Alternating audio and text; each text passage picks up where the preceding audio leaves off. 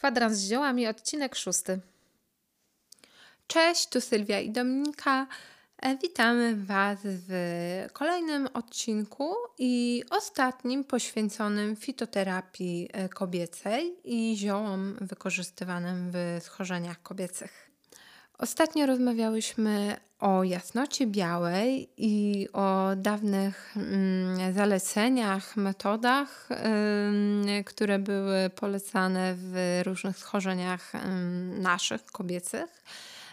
Dzisiaj będziemy mówić o przywrotniku pospolitym, który jest bardzo, bardzo ciekawym ziółkiem, o kalinie koralowej oraz o liściach i pędach malin. Pierwszą omówimy kalinę koralową i tutaj Sylwia przybliży nam to ziółko. Sylwia, powiedz, co masz na temat kaliny koralowej dzisiaj dla nas? Ja przygotowałam tak po prostu to, co można z niej zrobić, czyli tak, jakie są właściwości, jakie działanie, czyli to, co zazwyczaj chcemy się dowiedzieć o danym surowcu ziołowym. I tutaj w kalinie koralowej surowcem jest kora. Korę zbiera się wczesną wiosną, jeszcze zanim liście rozkwitną, czyli pewnie to będzie jakiś kwiecień, marzec, kwiecień. I wtedy odcina się takie młode gałązki 2-3-letnie i taką gałązkę nacina się w poprzek, tak jak obrączkę, czyli w poprzek gałązki robi się nacięcie, a potem kolejne nacięcie robi się wzdłuż gałązki, aż do warstwy drewna i tak podważając nożykiem ściąga się tą korę. To tak brzmi może skomplikowanie, ale to jest całkiem łatwe. I taką korę suszymy w temperaturze do 35 stopni i ona po wysuszeniu powinna mieć taką szaro-zieloną barwę. Wtedy znaczy, że ona została dobrze wysuszona. To Sylwia, skoro to wszystko wiesz, to na pewno już to robiłaś. Tak, ja lubię zbierać korę i z kory czeremchy czy kory brzozy, ogólnie korę dębu na przykład. To jest tak dla mnie troszkę działa jak medytacja, można powiedzieć, czyli ja się przy tym relaksuję, odprężam, to działa na mnie tak właśnie kojąco, taka praca. Wow, no to powiem Ci, że jesteś naprawdę niesamowita, bo ja akurat bardzo nie lubię kory, to znaczy nie zdzierałam jeszcze kory z kaliny koralowej. Oczywiście dużo o tym słyszałam i podziwiam Cię, że właśnie masz na to cierpliwość. Jak na razie to chyba tylko czeremchę korowałam i dąb. Także fajnie, bo to też myślę, że kolejny challenge zielarski przede mną, żeby zacząć też pozyskiwać korę kaliny, tym bardziej, że tak samo na moje dolegliwości miesiączkowe zapewne mi się przyda, bo powiedz nam właśnie, jakie ma właściwości kora kaliny koralowej. Kora kaliny koralowej. Trudno to wymówić jednym ciągiem. A więc tak, kora kaliny koralowej jest stosowana jako środek przeciwskurczowy wobec wszystkich rodzajów mięśni, zarówno gładkich, jak i szkieletowych. Szczególnie jest polecana w dolegliwościach właśnie kobiecych, takich jak bolesne miesięczkowanie, nadmierne krwawienia, w celu zapobiegania poronieniom oraz poprawy napięcia macicy i ułatwienia porodu. Ona zawiera wiele pochodnych fenolowych, katechinę, epikatechinę, kwas elagowy i wiele innych substancji, które rozpuszczają się głównie w alkoholu oraz w wodzie. W związku z czym możemy sobie z takiej kory wykonać albo nalewkę i wtedy 100 g kory rozdrabniamy, zalewamy 40% alkoholem i na 100 g kory będzie to 500 ml wódki po prostu. I teraz jak wytrawimy tą korę, czyli po około 2 tygodniach, możemy sobie pić 4-8 ml, czyli taką większą łyżeczkę po 3 razy dziennie w stanach skurczowych macicy albo właśnie przy bolesnym miesiączkowaniu. Ale tutaj jest jeszcze taka ciekawostka, że nalewka, ona pomaga zmniejszyć także napięcie nerwowe i działa tak uspokajająco na system nerwowy, gdy to napięcie nasze fizyczne jest połączone też z tym emocjonalnym, co nam bardzo często się przytrafia w tych ciężkich dniach, tak, prawda? Tak, tak. Także myślę, że to jest bardzo, bardzo fajna taka właściwość tej kory kaliny koralowej. Tak, zdecydowanie. Ja akurat korę czasem do mieszanek właśnie tych przeciwbólowych używam, tylko trzeba wtedy zrobić z tego odwar, czyli pogotować troszeczkę. Natomiast właśnie zawsze kupną miałam korę, a teraz muszę się przemóc i w końcu sama pozbierać, żeby na przykład sobie zrobić taką nalewkę, o której nam opowiadasz, bo myślę, że byłaby dla mnie idealna nie tylko na te bóle, ale też na właśnie napięcie nerwowe, które mnie wówczas dopada. Okej, a powiedz mi, dobra, kora, a co z resztą? Bo przecież jeszcze mamy kwiaty, mamy jeszcze owoce kaliny i kalina w ogóle kojarzy mi się z takim pięknym drzewem, krzewem, bo i uwielbiam jak kwitnie i ma takie piękne białe kwiaty pachnące i też uwielbiam jesienią, nawet teraz zimą na spacerach takie połyskujące, czerwone owoce kaliny. Tak, to prawda. Surowcem leczniczym jest zarówno kora, kwiat i owoc, ale tym farmakopealnym surowcem jest kora. Dlatego ona ma najwięcej tych wartości, co nie oznacza, że kwiat czy owoce nie mają w ogóle żadnych wartości, więc jak najbardziej możemy je zbierać. Kwiaty powinny być zbierane w czasie kwitnienia, czyli maj, początek i w czasie czerwca. Owoce natomiast można zbierać od września, i w październiku. I one jest ważne, żeby były przemrożone. Albo w zamrażarce możemy zamrozić, albo poczekać, aż pierwsze przymrozki zrobią to za nas, że tak powiem. Tak, to tak podobnie chyba jak z bzem czarnym. Tak. Z tak owoców naprawdę można przyrządzić marmolady, soki, dżemy czy tam odwary, ale właśnie przed spożyciem należy albo zamrozić, albo przegotować, czyli poddać tej obróbce termicznej, aby one zatraciły właściwości podrażniające przewód pokarmowy. Odwar z owoców trzeba gotować 10 minut i on jest bezpieczny i można go podawać na przykład z miodem podczas chorób, czy przeziębienia, czy podczas gdy nasz organizm jest taki osłabiony. Te owoce zawierają dużo pektyn, cukrów i kwasów organicznych, a także witaminę C i P. Witaminy C mają dużo więcej niż owoce cytrusowe, więc myślę, że warto sięgać po przetwory z kaliny. A Ty, Dominika, przetwarzasz owoce? Robisz coś z owoców kaliny? Przyznam się szczerze, że tylko raz zbierałam sobie kalinę, jeśli chodzi o owoce, przemroziłam i zrobiłam z nich kompot po prostu. Natomiast zbieram się też do dżemu kalinowego, który podobno jest bardzo popularny na wschodzie, na Ukrainie, Białorusi, tam z kaliny bardzo dużo przetworów robią. No i też pewnie każdy zna imię kalina, więc dużo świadczy o tym ziele, że na pewno właśnie jest takie kobiece i taka kalinka Maja się kojarzy właśnie z piękną dziewczyną, ale też i z piękną rośliną i dla nas bardzo wartościowym ziołem. Okej, ja już opowiedziałam o kalinie, ale teraz Dominika, powiedz nam, co Ty przygotowałaś, o jakich ziołach chcesz nam opowiedzieć dzisiaj? A ja mam dla Was liście i pędy malin oraz przywrotnik. Zacznę od liści malin. Dlatego, że razem z jasnotą białą i korą kaliny to jest najczęstszy też składnik moich mieszanek ziołowych na bolesne miesiączki, ale też właśnie na ten taki czas, kiedy ona się zbliża, już tak to wyczuwam.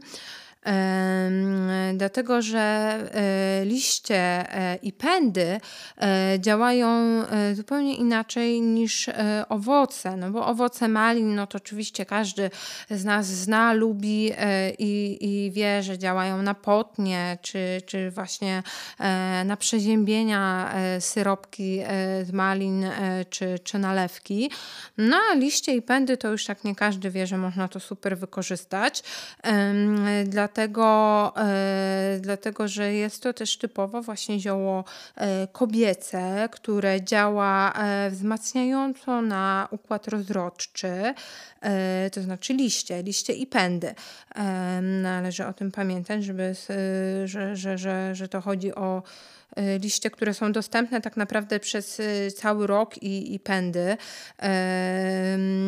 bo owoce będą tylko latem i jesienią, a liście możemy zbierać naprawdę przez zimą też jeszcze są czasem na malinach liście, a jak nie, no to ścinamy sobie pędy, młode pędy, takie gałązki, i też je gotujemy, wtedy zaparzamy, żeby wydobyć z nich właśnie te właściwości.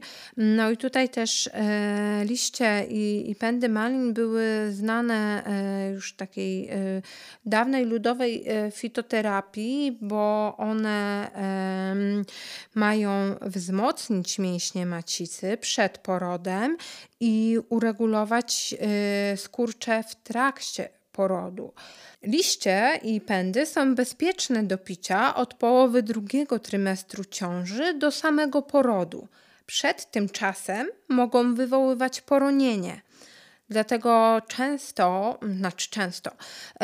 dlatego dawniej, być może często, kiedy kobiety jednak decydowały się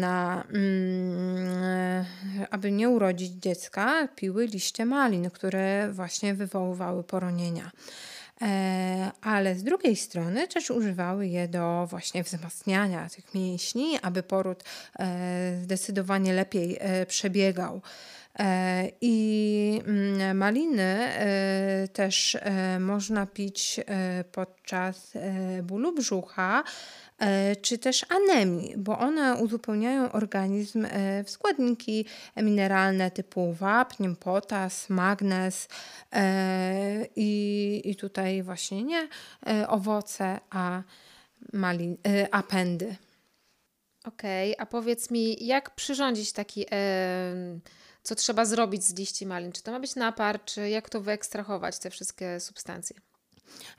Tak, tutaj głównie używamy do naparów, czyli po prostu sobie liście zbieramy albo zalewamy gorącą wodą i robimy napar, albo też suszymy i też tak naprawdę możemy zrobić oprócz zwykłych naparów, odwarów, można wykorzystać sobie też wódkę po prostu i zrobić nalewkę malinową.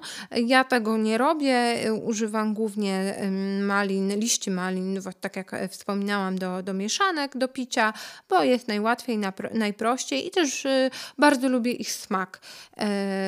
I tak naprawdę taka ciekawostka, że dużo bardziej aromatyczne są te pędy i te młode takie gałązki malin. One są bardzo słodkie i mają taki mocniejszy, przyjemniejszy aromat niż liście, więc sobie zbieram jedno i drugie i tak mieszam w tych mieszankach. Tak, ja potwierdzam, będąc w ciąży też stosowałam sobie liście malin i piłam sobie napary.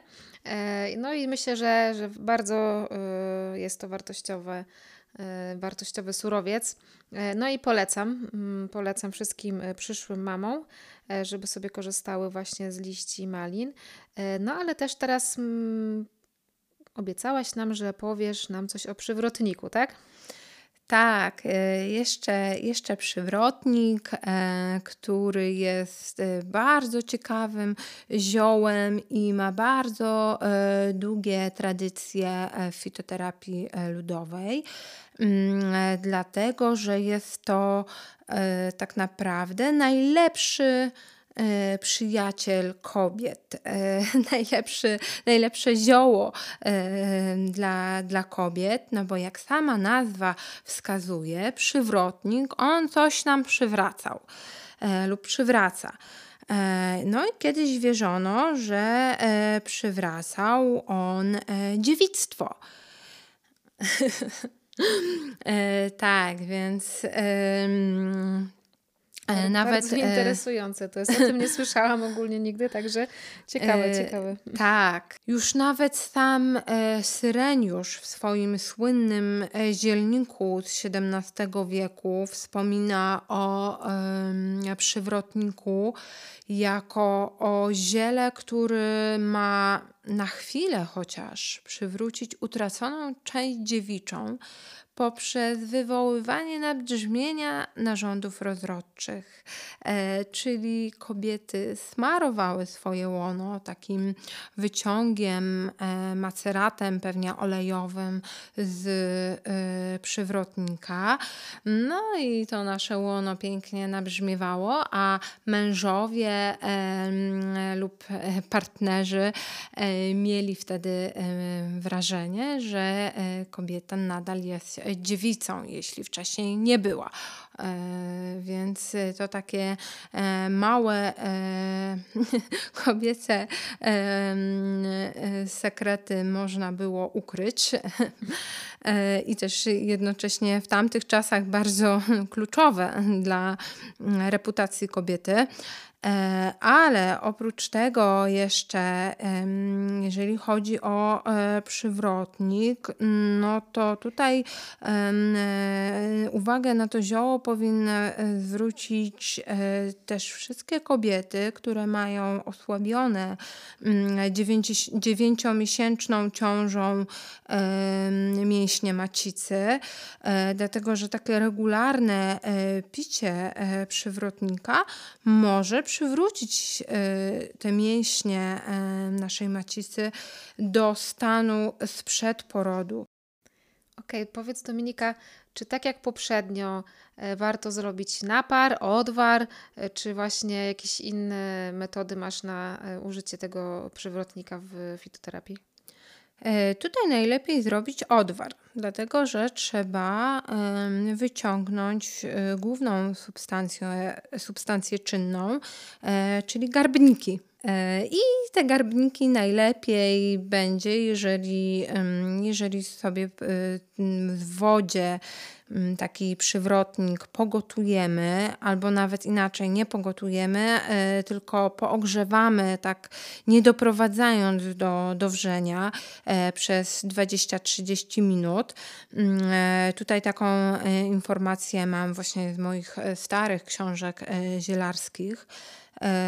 Natomiast dr Różański, czyli nasz ojciec polskiej fitoterapii, mówi o odwarach z przywrotnika takich, gdzie się gotuje przez 5 minut. Ja natomiast stosuję raczej te odwary, gdzie muszą ziółka sobie poleżeć troszeczkę i poogrzewać się. Wtedy dopiero takie odwary sobie pijemy. I też co ciekawe, nie tylko na to przywracanie dziewictwa pijemy odwary z przywrotnika, ale jeszcze można sobie stosować właśnie na świąt czy zapalenia pochwy, albo też na hemoroidy, skoro mamy tam garbniki, do irygacji, właśnie do nasiadówek.